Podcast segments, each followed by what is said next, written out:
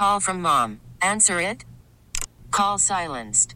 Instacart knows nothing gets between you and the game. That's why they make ordering from your couch easy. Stock up today and get all your groceries for the week delivered in as fast as 30 minutes without missing a minute of the game. You have 47 new voicemails. Download the app to get free delivery on your first three orders while supplies last. Minimum $10 per order. Additional terms apply.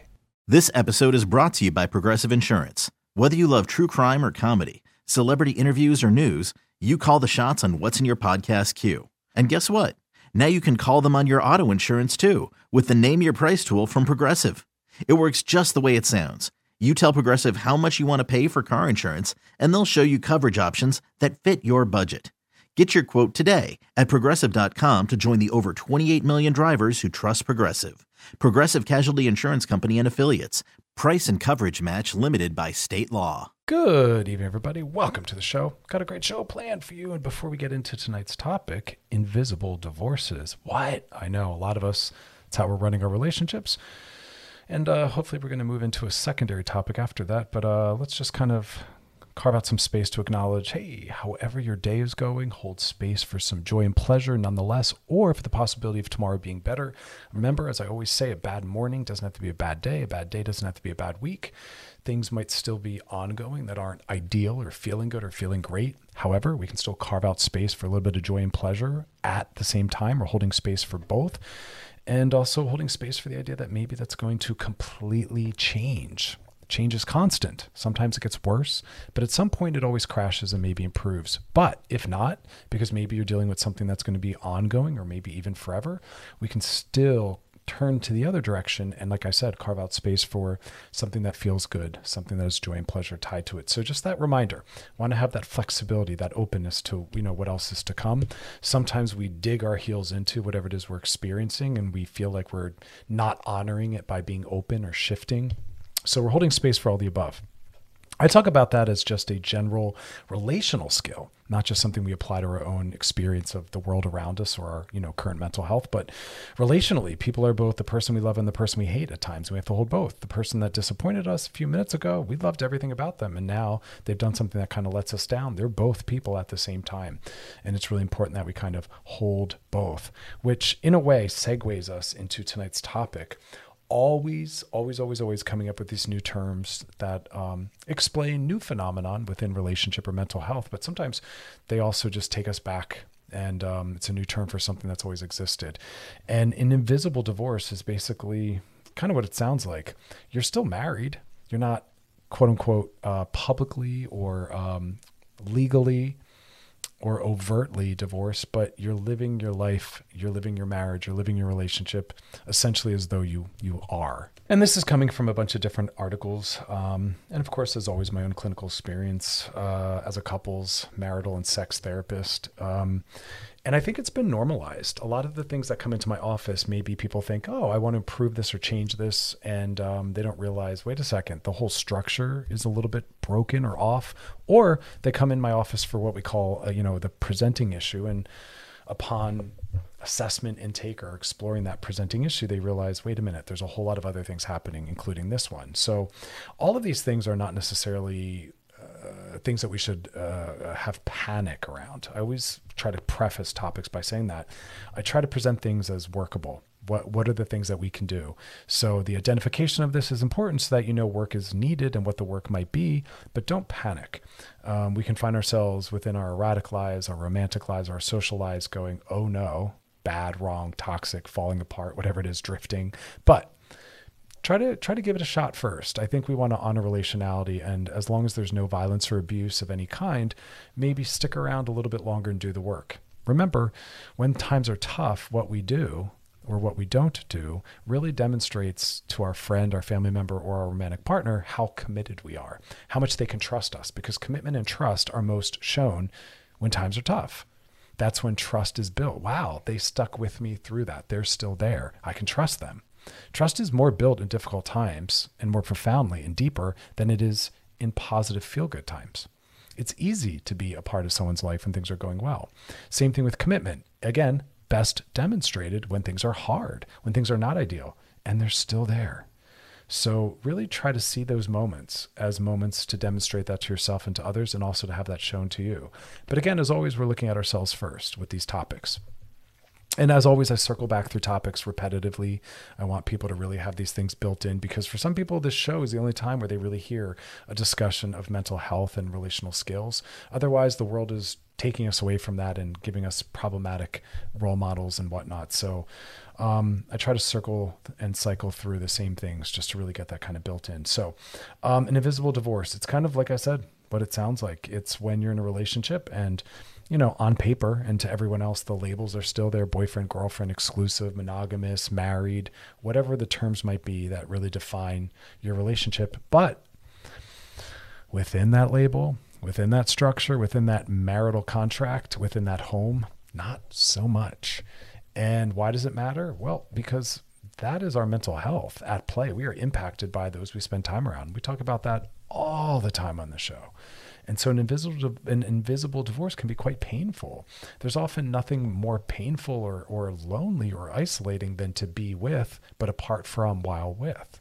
To technically and literally maybe have a husband, a partner, but emotionally, psychologically, socially, to not.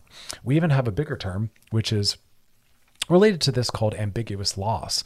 And and and uh, this is a hard sentence to say an ambiguous loss is a loss where they are both gone but yet here at the same time. Examples of that would be someone that maybe is often gone to war. You know, they still exist, but they're not accessible. You can't see them, you can't talk to them. They're here, but they're gone.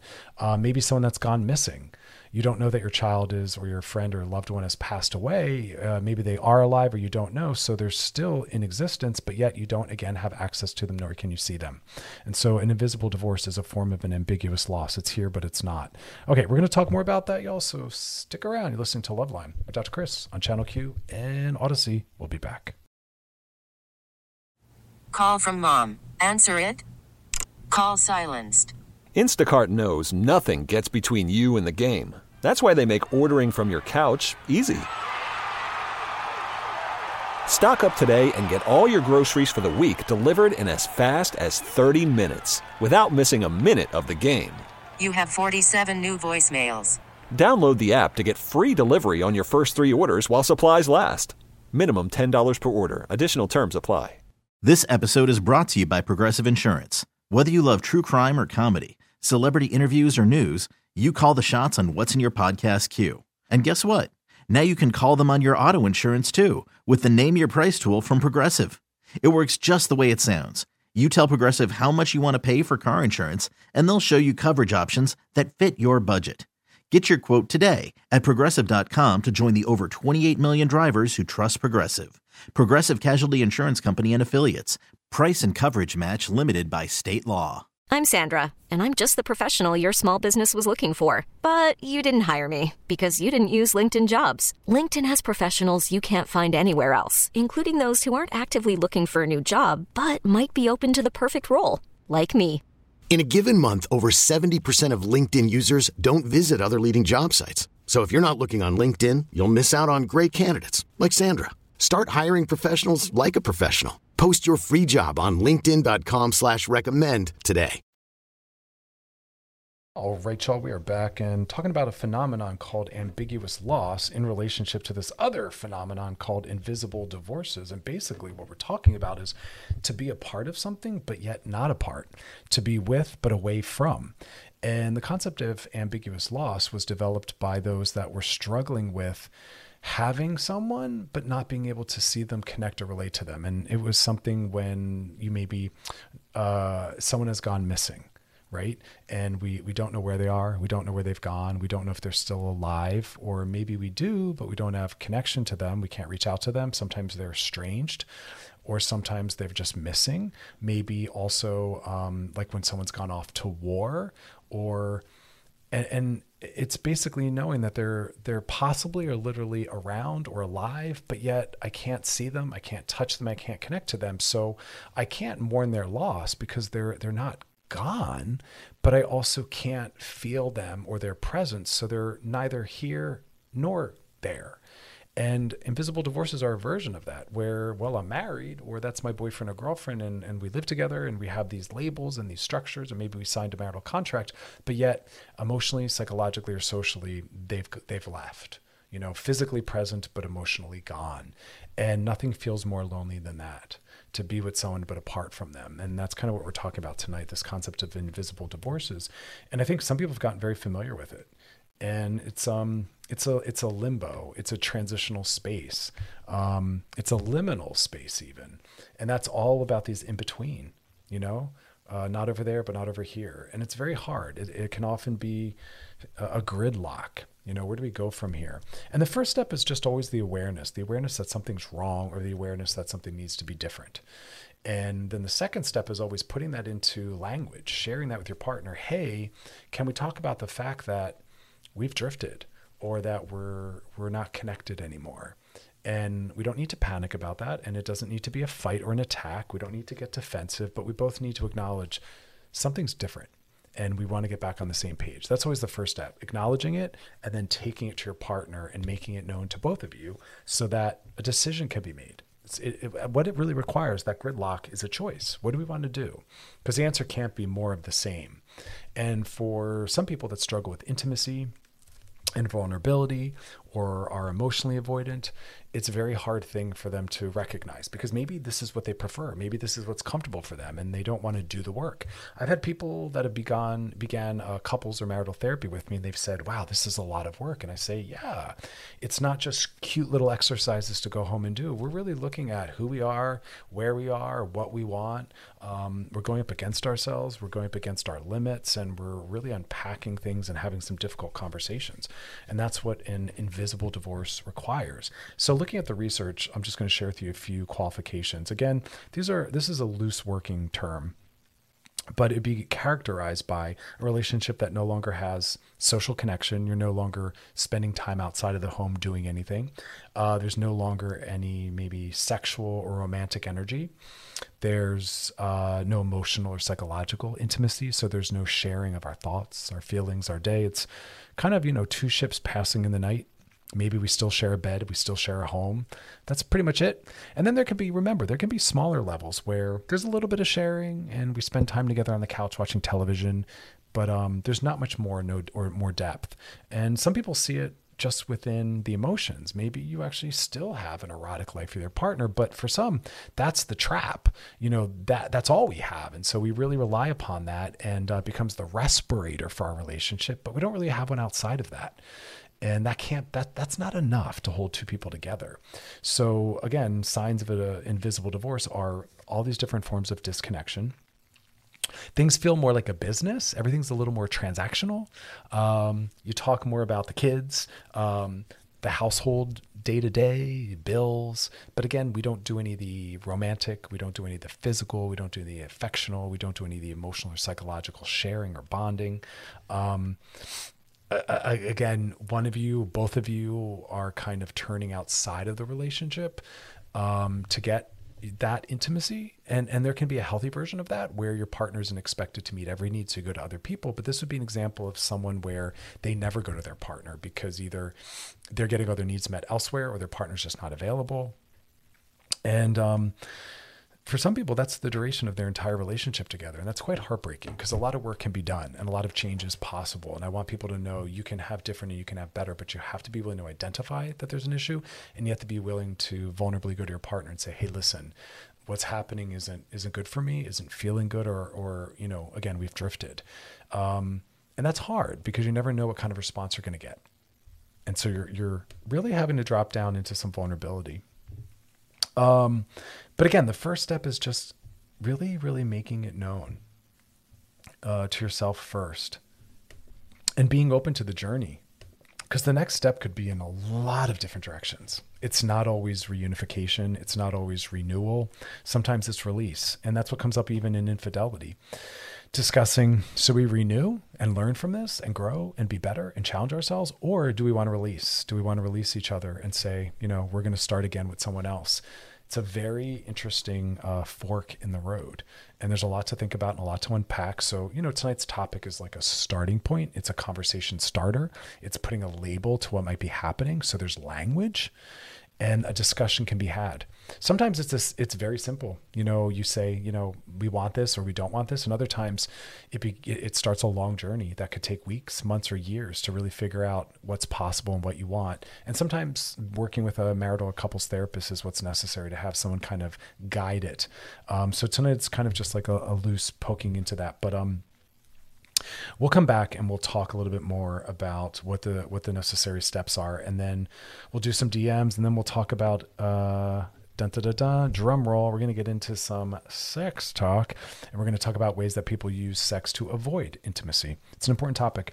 Uh, but if you have a question for us or a topic you want us to put in the DMs on our Loveline IG page, and past episodes of the show, always over at wearechannelq.com. Scroll down for Loveline and click on it good stuff there, y'all. But uh, don't go anywhere. We'll be back. You're listening to Loveline with Dr. Chris on Channel Q in Audacy.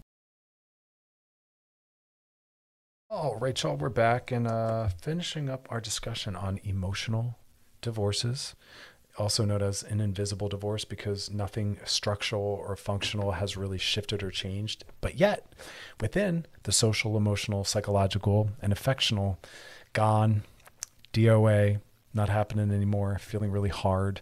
Um, and I was saying that it's it's a really important thing to acknowledge that um, this is what's happening, and then taking that to your partner to say, what do we want to do? Do we want to renew? Do we want to repair? Or do we want to release and start again?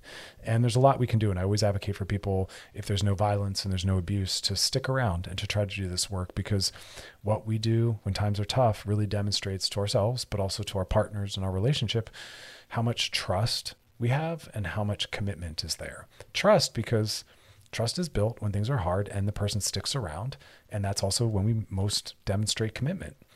Um, neither trust nor commitment are really demonstrated when things are easy or fun.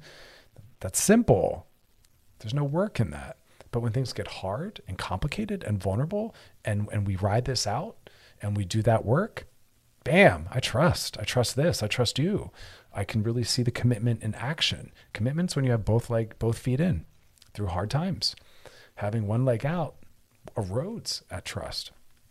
So an invisible divorce, as we kind of talked about, is basically when um, it's all transactional. It feels like a business arrangement. Feels like roommates. Um, we're turning to other people or other things to get our needs met because it's not available. We're not interested in getting that with each other. There's no more psychological, emotional, or physical intimacy.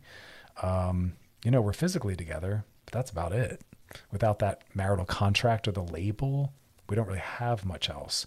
So, first, you have to, um, again, sit and acknowledge it. You have to talk to each other, and then you have to be willing to discuss what it might be that is off or wrong or what has led to that drift. Is it that we stopped prioritizing each other? Is it that we fell out of love?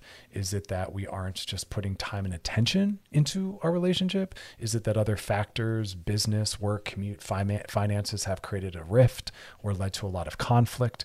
You have to really be willing to get honest and say, how did we get here?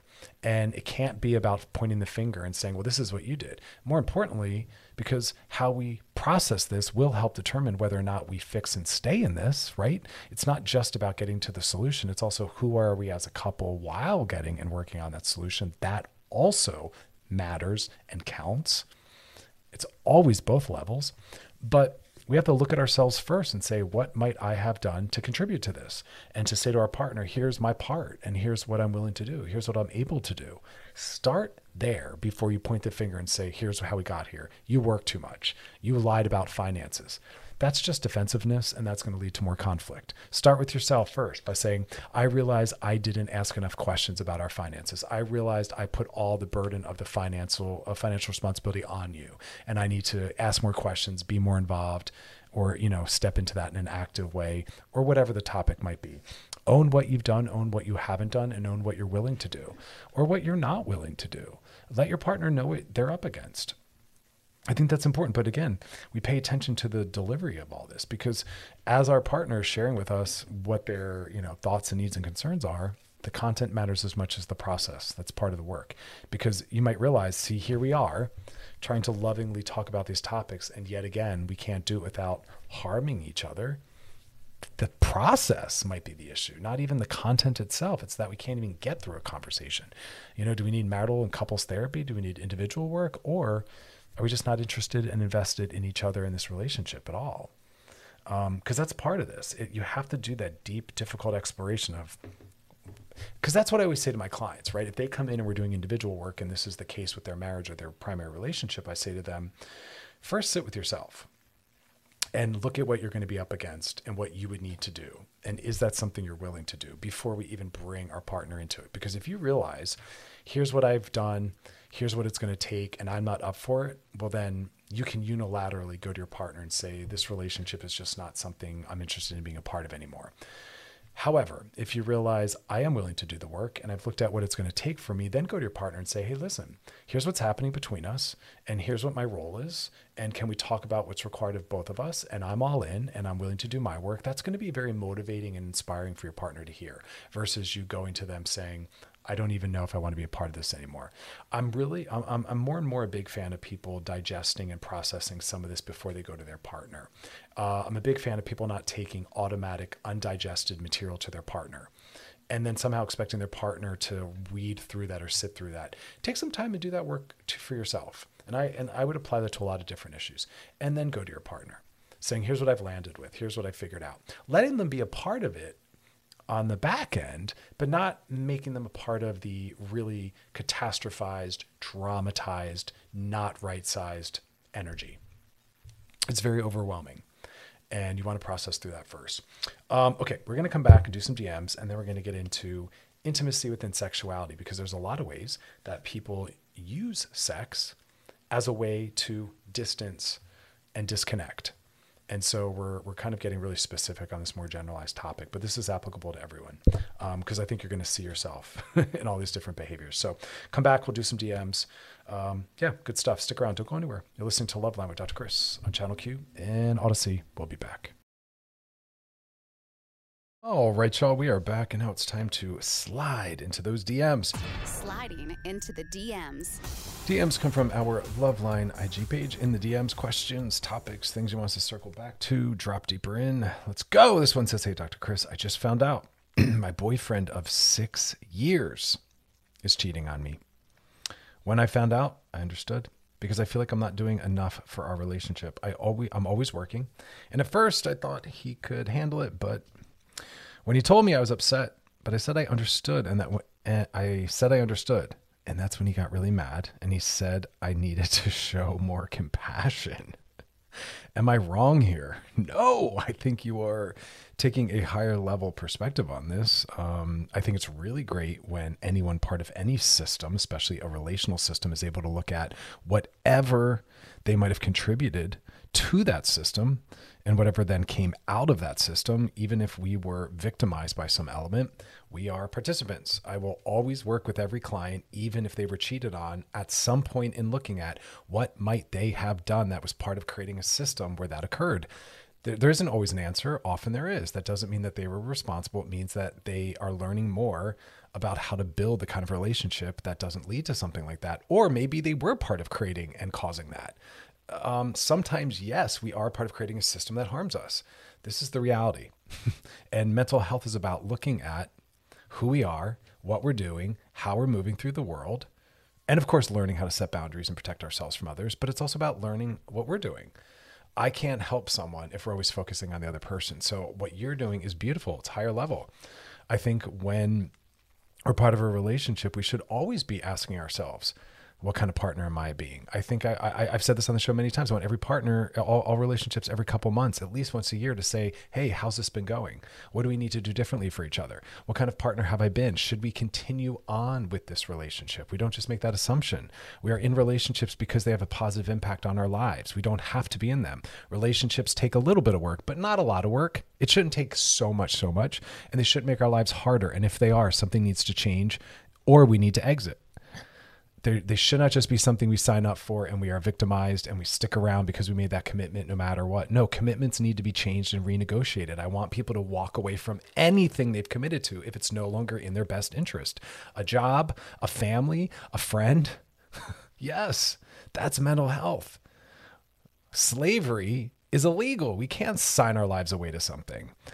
so I don't understand why your partner's saying they want more compassion. Maybe in your accountability, there's no emotional functioning within that. I, I don't know, but all I really want to focus is on, all I want to focus on is you deciding whether or not you want to renew that relationship or release it. Are you able to do the work that's required? But more importantly, is your partner taking accountability? Is your partner willing to do what needs to be done, to remove those, to close the windows on those exits, to focus more on what they were trying to get from that other partner to get more from you?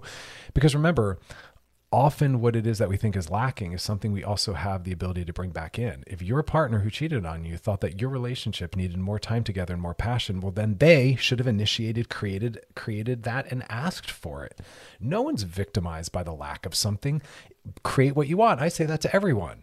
The women I work with, they might say, I want more romance for my partner. Great. Bring more romance to him. Be more romantic. Normalize that. Show him what it looks like. Create what you want. You want more romance? Set up romantic things. Let it still have worth and value.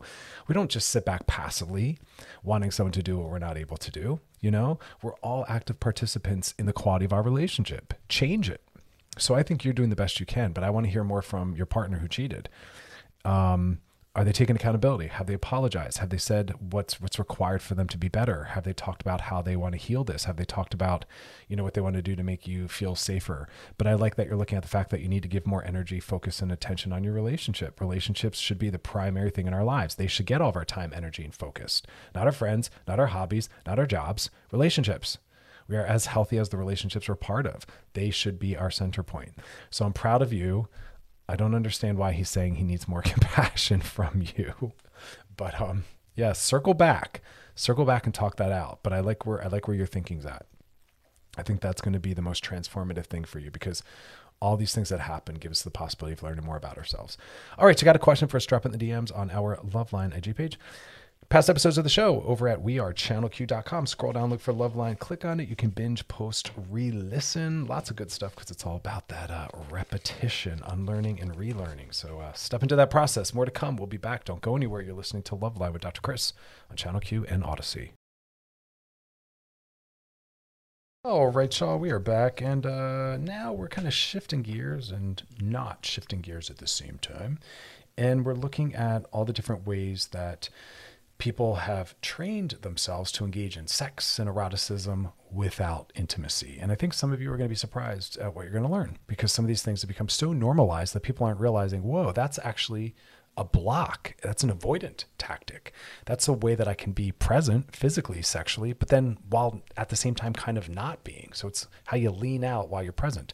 It's also what we call an intimacy buffer, which means all the ways that we are disconnected from someone while being connected to them. And we want to work on that because this shifts our intimacy and our vulnerability, but also it shifts our ability to have pleasure and fun with someone. And it can also be born out of create or reinforce sex shame and body shame.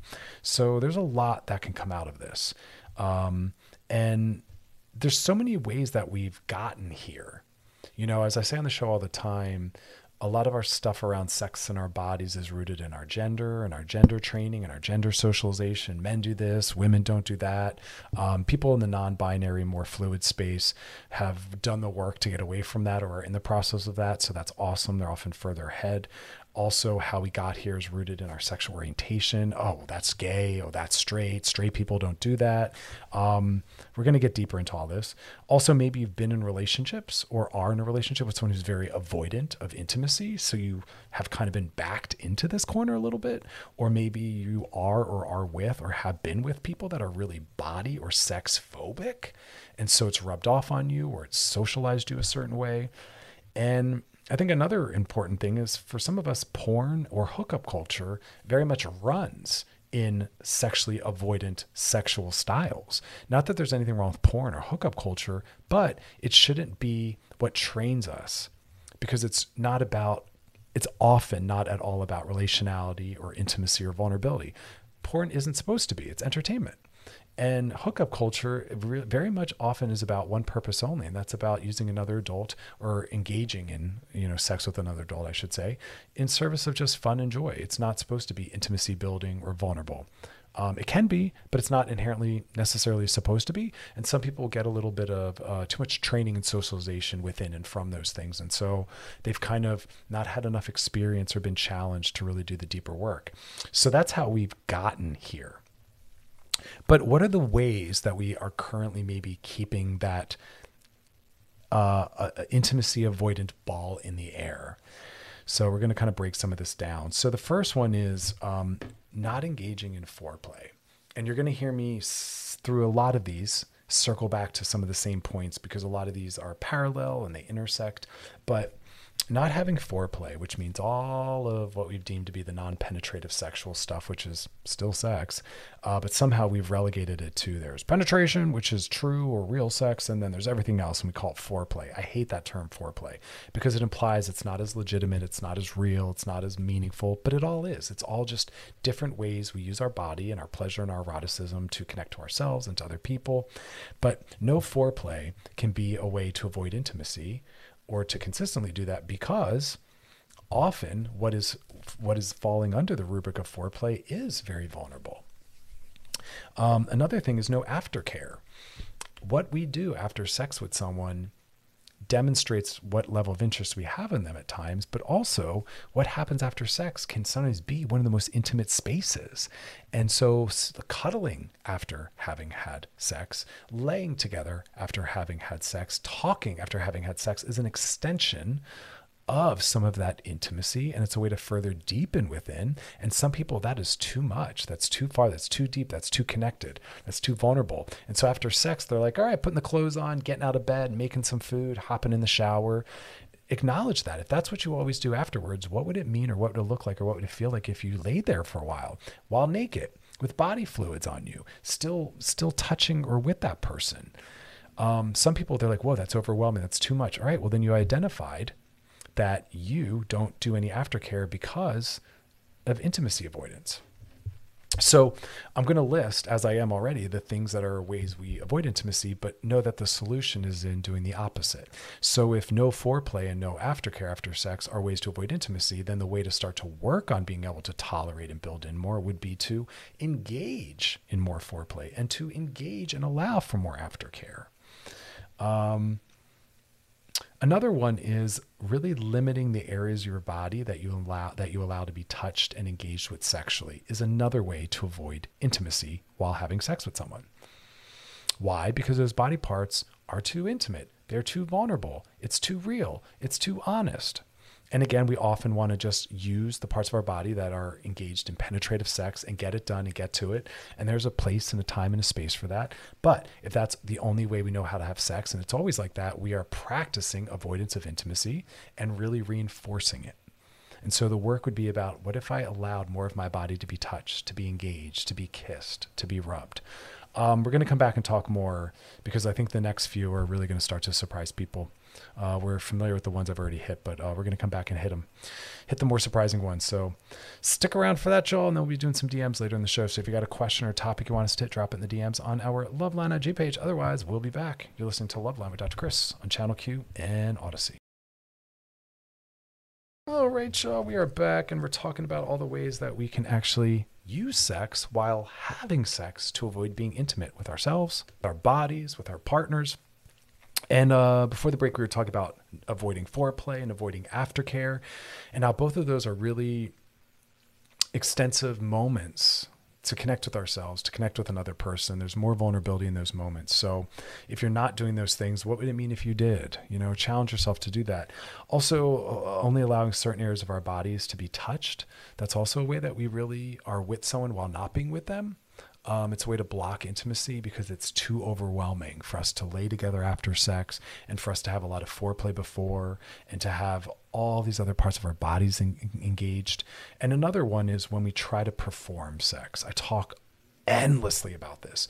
Sex should be about fun and pleasure. It shouldn't be a performance. There's no right way, there's no wrong way, but yet we think there is. And as a result of that, we take pills, we try to get to penetration, and, and that is a way we are avoidant of intimacy. What would it mean if we weren't trying to perform anything? We didn't need a pill because there's no right way or wrong way. There's nothing we're trying to do or accomplish. We're just there with what is and we're going with what happens because we're focusing on fun and pleasure. We're not forcing anything. We're not trying to get anywhere. Here's, we're just where we are. Um, that also goes to penetration only. What would it mean if you didn't have penetrative sex sometimes and you just explored the rest of your bodies? Um, Now we're going to get into some of the ones that I haven't really talked about much on the show, but are ways that again we find a, we find a way to be disconnected while connected. And the first one is having our eyes closed all the time. Both having our eyes closed all the time and also only having sex in positions where we can't have eye contact. And that's normal for a lot of people, um, where they will kiss with their eyes closed, have sex with their eyes closed, but pleasure and, and arousal are actually amplified if we open our eyes. The opening of the eyes allows for more stimulus. We, we see someone, uh, we take in their arousal, we take in their pleasure. Um, it adds a layer of voyeurism and exhibitionism, depending on if we're doing something or having something done to us. That's going to amp up joy, pleasure, and arousal, but also that's intimacy to actually take in the person that's there with you. And for some people, it's very overwhelming. Practice that. What would it look like if you were to, while sex is being performed to you, performed to the other person, open your eyes, see who's there, be seen, be seen seeing them, um, having sex in positions where you can make eye contact. Another one is always having sex when the lights are off or very dim. That is another way to try to block out that person or intimacy while still being intimate to some level. What would it mean if you had sex during the day or with the lights on and I could see you and see your body and you could see me and see my body and you can see me see you? Again, amps up the intimacy, amps up the arousal, amps up the pleasure, but a lot of times we crank all that down. And so even though we're connecting physically because our bodies are there touching, we're disconnected because that might be too much connection for you. Some people can't tolerate that much closeness, but then they're eh, then they're cranking down the joy and the pleasure and the arousal as well. So call yourself out. Am I always trying to perform sex? Am I the minute we're done jumping out of bed and showering, putting my clothes on and not allowing aftercare? Do I engage in foreplay? Because putting all these different parts of people's bodies on us, near us, in us, in our mouths is another way to connect. Um, again, am I always doing it with the lights off in positions where they can't see me, I can't see them? Are my eyes always closed? Again, intimacy buffers, ways to not be here while being here. Those are big ones. And a lot of people are very overwhelmed when I say that the eye contact and the lights on. And it's almost like, well, if the lights are off and we can't see or be seen, essentially we're having sex like we are sex toys and we miss out on a lot of that. But it uh, can also be the entry point where we realize, am I having sex with people I want to have sex with? Am I interested in my partner, attracted to my partner? Why do I not want closeness with these people? Because that's in here as well. What does it tell you that you're having sex in ways that is as disconnected as possible? That you're saying, I'm going to be here as as limited as possible. What is that telling you? And so these more um, these important questions that really can rattle us or, rise to the surface. So, so sit in that. Um, this is the solutions in the problem because I would say try to do these things, see what comes up for you, or at least process why you don't want to do these things. Um, there's a few more. We're going to hit those, but I, I, want I want everyone to understand it's not just about the behavior. You know, we don't do it, we should do it, but also why why do I maybe not want this? What might that be telling me about my partner choice or the kinds of sex I'm having? Or is it a sign that I have work to do around my sex shame and my body shame and my ability to tolerate more closeness and intimacy? Because I want this to be communicative of deeper, deeper level things. Um, another one is not vocalizing, meaning staying silent.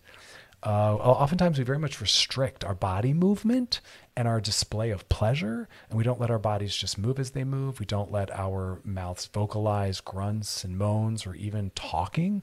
What would it mean if you did vocalize? It would mean that you are being more vulnerable. It would mean that you're known even more, but it would also mean you're truly in your body and you're also truly in the moment and in your pleasure. So, again, not only are you limiting your ability to connect to yourself, your body, and the other, you're also cr- amping down, cr- uh, cranking down the arousal. So that's why all these things hit multiple things at multiple times on multiple levels, and there's a lot of depth in this. Um, that's a big one, the vocalization, because for some people that's so vulnerable. But think about it. If you're not talking, you're withholding and you're constricting, and that might mean you're hyper aware of your partner, and that might mean you're really living in shame versus just letting go and being raw and being real and being authentic. And then when that's when that's allowed and when that's accepted, my God, that's so healing. That's so healing. Because any limiting, any silencing is usually re- rooted in shame, body shame, sex shame. and and that's why I, I, want people to realize if, if you're doing all of the all the things on this list or often you're doing the things on this list or you're doing a bulk of them there might be some sex shame. There might be some body shame. It might not just be about intimacy avoidance. Um, might be a result of some trauma it can really, really unearth a lot of that. Um, all right, we're going to go back and talk more about it, and then we'll be doing some DMs. So if you got a question for us or a topic you want us to hit, or circle back or drop deeper into, put it in the DMs on our Loveline IG page. Otherwise, we got a whole lot more to come, so don't go anywhere. You're listening to Loveline with Dr. Chris on Channel Q and Audacy. We'll be back. All right, y'all, we're back, and we're talking about sex and all the ways that we can be sexual while trying to find ways to be as not connected or present as possible, right? We're in, but we're not here, but we're there. We're kind of connected, kind of disconnected. And we're talking about the fact that this can show up in a lot of ways. And the solution is in the problem. If we're not doing this, try to start doing this and ask yourself, what is that about? What's driving this? Is it my lack of confidence and acceptance of myself and my body and my sexuality? Is it sex shame? Is it body shame? Is it that I'm not confident or feeling safe with my partner? Is it trust? Let it be psychological and emotional as much as it is the physical. And some of the ways that we avoid intimacy while being intimate sexually are no foreplay, no aftercare, meaning after sex, we get dressed, we shower, we're often running versus laying there, sitting there, cuddling, talking, savoring the moment. It's vulnerable. It's too vulnerable for some people. And that might be a communication that I don't really want to be that close to this person, or I do, but I don't know how. So really, really, again, ask yourself, what is this? What is this being? Uh, what is this speaking? What is this communicating? Also talked about the fact that we often limit what parts of our bodies we let be seen or touched. That's a way to avoid intimacy. Um, trying to perform sex versus focusing on pleasure and fun. Uh, sex that's just penetration only. But then we got deeper and we said, what about sex where your eyes are closed and the lights are off and I can't make eye contact because of the positions? And I'm trying to find a way to not have to be with you while with you. But again, why? And what would it mean if I tried to have sex with the lights on, making eye contact, being able to see and be seen? And then we talked about vocalizing, restricting our bodies. I'm not going to say anything. I'm not going to moan. I'm not going to make sounds. Why? Because you don't feel safe and comfortable? Is it because you are trying to attract or or or win them over somehow? What is that about? And what would it mean if you did that? Start trying to build that in. Um, other things, not telling or sharing with a partner what turns you on or asking them what turns them on, but mind reading or assuming or just going along with what we've always done. Um, that's avoidance of intimacy. You're not learning about yourself, but also you're not learning about them. And, and there's so much to learn within those topics and those questions. Um, here's another big one having sex always in the same positions and for some same for some same sex partners if you're I'm a top only I'm a bottom only that's avoidance of intimacy. What would it mean if as a top you actually bottomed? What would mean as a bottom if you topped? That would mean you'd have to get more body confidence more sexual confidence because everyone is truly verse. Everyone has the capacity to do both. And also, it goes into the same thing as roles, which maybe falls more under hetero couples. Are you always the Dom? Are you always the sub? Are you always the active one? Are you always the passive one? What would it mean if you engaged in the other role or the other position? Because we all are more than one thing, but the positions or roles that we choose are usually limited body shame, vulnerability, anxiety, phobia of intimacy not realizing that flexible and fluidity is what everyone really has. But why are we going along with the same roles and positions all the time? What is it we're defending against? What is it we don't want to experience or have to feel? How does that limit us? Because it limits us. It really, really, really does. And so I love these bigger questions that it unearths. Also, other ways that we avoid intimacy during sex is by always being the one that initiates or never initiating? Why? What would it mean if you initiated? What would it mean if you let your sexuality be known or you had a more active sexuality? You'd have to risk, you'd have to risk, am I desirable to my partner? Um, what would it mean if you stopped initiating? Are you afraid of acknowledging that maybe your partner doesn't desire you? And if you don't initiate, sex doesn't happen. You'd have to actually acknowledge my partner doesn't really want me but but that's still there that's still real let's experience that let's challenge ourselves to talk about that so again if you're always initiating what if you didn't? If you never did what if you did? Because everyone should be doing both. Um, also if if if sex is always beginning and ending the same ways why aren't we challenging ourselves to start with different things? Again we're getting out of our patterns and our habits and our comfort zones because patterns and habits are all about anxiety regulation. And it's also about avoiding vulnerability, which means avoiding intimacy. What is that about? That's why I love this question. It's always why do you do what you're doing and why are you not doing other things? Because all of these things for most of us are very possible, they're very reasonable, but yet we do what's familiar and what's comfortable. But that is where intimacy is very avoidant. And that's why I tell people go have a new experience together. That's one of the most magical, pleasurable things going out into the world and experiencing new things. But the same thing within intimacy. A lot of people, their lives are very route, uh, very root, where it's the same thing, same days, same times, for fear of that messiness, for fear of that unknown. But that's where we really show our authentic selves. So ask yourself why. Ask yourself, what am I avoiding? How can I step into some of these things?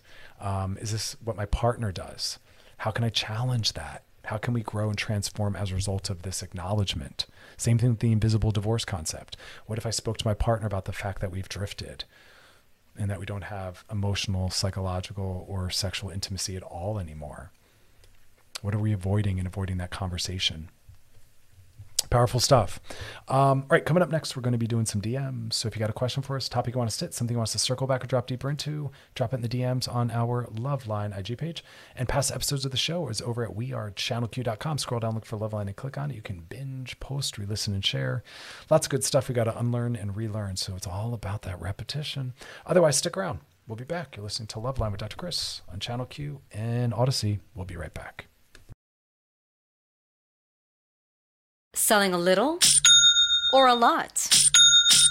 Shopify helps you do your thing, however you cha-ching. Shopify is the global commerce platform that helps you sell at every stage of your business. From the launch your online shop stage, to the first real life store stage, all the way to the did we just hit a million orders stage. Shopify is here to help you grow. Whether you're selling scented soap or offering outdoor outfits, Shopify helps you sell everywhere. From their all in one e commerce platform to their in person POS system, wherever and whatever you're selling, Shopify's got you covered. Shopify helps you turn browsers into buyers with the internet's best converting checkout, 15% better on average compared to other leading commerce platforms. And sell more with less effort thanks to Shopify Magic, your AI powered all star. Shopify powers 10% of all e commerce in the US. And Shopify is the global force behind Allbirds, Rothy's, and Brooklinen, and millions of other entrepreneurs of every size across 175 countries. Plus, Shopify's award winning 24 7 help is there to support your success every step of the way. Because businesses that grow, grow with Shopify. Sign up for a $1 per month trial period at shopify.com slash audacy podcast, all lowercase. Go to shopify.com slash audacy podcast now to grow your business, no matter what stage you're in. Shopify.com slash audacy podcast.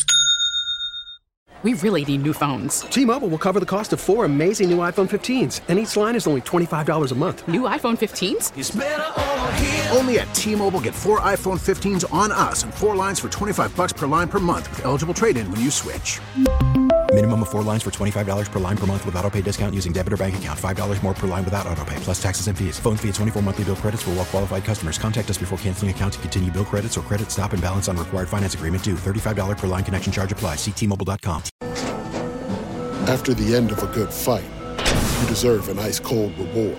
Modelo is the mark of a fighter. You've earned this rich golden lager with a crisp, refreshing taste. Because you know the bigger the fight, the better the reward. You put in the hours, the energy, the tough labor. You are a fighter, and Modelo is your reward. Modelo, the mark of a fighter. Drink responsibly. Beer imported by Crown Imports Chicago, Illinois. All right, y'all, we are back. Now it's time to slide into those DMs. Sliding into the DMs. This one says, Hey, Dr. Chris, my boyfriend and I are cishet, which means cis hetero. Uh, known about e- uh, uh, have known each other for about a decade. Oh, that's beautiful. We've been exclusively dating for a year. We casually dated, hooked up for years prior. However, a few years ago, I found out he had a girlfriend who had been living with him for years and thought he was monogamous. I was horrified to be the other woman, cut contact with him for about a year. We eventually reconciled, have both done a lot of healing and growth, and are happily coupled and big fans of your work. Ah, thank you. He's naturally non monogamous, and I'm okay with it. but I'm demisexual, demisexual, and not interested in it myself. Demisexual, for those that aren't familiar, is someone whose sexuality or arousal tends to come online their sexual desire after having maybe formed a bond or a relationship or getting familiar with them it kind of grows where for some people it's spontaneous from the door. Others it's more fraysexual which means the more intimate and familiar and close they get it actually tapers off versus growing. And those are people that do best in open non-monogamous styles where someone like this individual who's more demisexual really thrives sexually within commitment and uh, getting to know someone um, anyway, so he's naturally non-monogamous. You're okay with it. You're demisexual, not interested in yourself. Cool. I love when everyone understands who they are, what their needs are, and it was really important for us to be very transparent about what our sex, how our sexuality operates, so as to make sure that you know our partners don't take it personal. They understand what they're getting involved in. We can have confidence, all that stuff.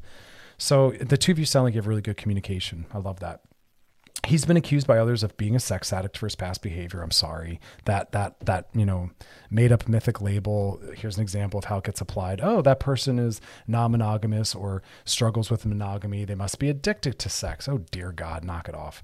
Um, okay, so he's been accused toxically as being a sex addict. I'm sorry to hear that his friends are made nervous by his sex life. Um, and your uh, wait, he's been accused by others being sex addict for his past behavior, and your writing in that regard has shifted my mindset and helped me feel or helped him feel less shame. Awesome, awesome. My question is, do you have advice for how to introduce non-monogamy into a relationship when only one partner is interested in it? I have an open mind, but I struggle with possessiveness, insecurity, and I want to evolve past that. Whew, there's a lot in there. I appreciate your desire to push on your edges, to grow, change, evolve. Um, every I have my my my answers are going to be a little annoying. Um, everyone's going to need something different, so I would say you first need to sit down and figure out where your anxieties and insecurities come from to try to figure out how to resolve them. Um, also, don't think that if we are made to feel insecure or jealous, that means whatever we're doing is wrong, or our partner's done something wrong, or our relational style is wrong. You know, you might be one of those people who will consistently have to battle a little jealousy or insecurity when in a non monogamous relationship.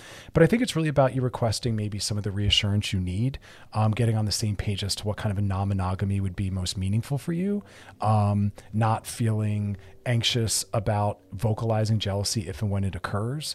Um, here's the thing there's a lot of beautiful work and books out there on non monogamy, and they walk you through all the different kinds of styles and structures, and it can get a little complicated because, um, again, this is some people's life's work where they're breaking down the different styles, configurations. So basically, your question was do you have advice for how to introduce it? I would say number one, talk about what your expectations are, talk about what you think your, your limits and boundaries are, test it, knowing that what doesn't work can always be changed and updated, and it's, it's about growing into it. It's also about acknowledging that what works at one point might not work at another point point. So it's really about, again, looking at what you think you need, uh, testing it as you go, really having great open communication to talk about what you need to change.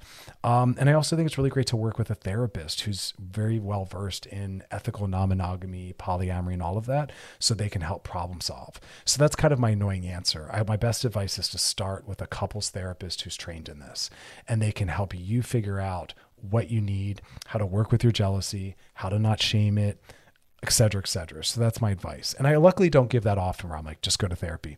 But I'd also say pick up some of those books because there's really no starting point that I think is great for everyone but I think you've already done that first step, which is open communication around it. So I know my answer is kind of a non answer, but there's just nothing really that global that I think works for everyone. So, like I said, look at some of the books, see what works for you, what doesn't, and, and work with a really great therapist on it because I think that's where we can learn about ourselves through that process and really um, enhance our relationship around it. You know? All right, y'all, that is our show. We'll be back tomorrow. So join us then. If you got a question for us, drop in the DMs on our Loveline IG page. Put in your questions, topics, things you want us to hit, circle back, drop deeper into all that good stuff on the DMs on our Loveline IG page. And uh, past episodes of the show over at wearechannelq.com. Scroll down, look for Loveline, and click on it. You can post, re listen, share, take us on a journey with you. Otherwise, be good to yourselves, be good to those around you. We're dropping the bar. We're giving 70% max, so we're not living in burnout. Thanks for uh, hanging out with me, y'all, and you enjoy the rest of your night. Good night, everybody. This episode is brought to you by Progressive Insurance. Whether you love true crime or comedy, celebrity interviews or news, you call the shots on what's in your podcast queue. And guess what? Now you can call them on your auto insurance too with the Name Your Price tool from Progressive.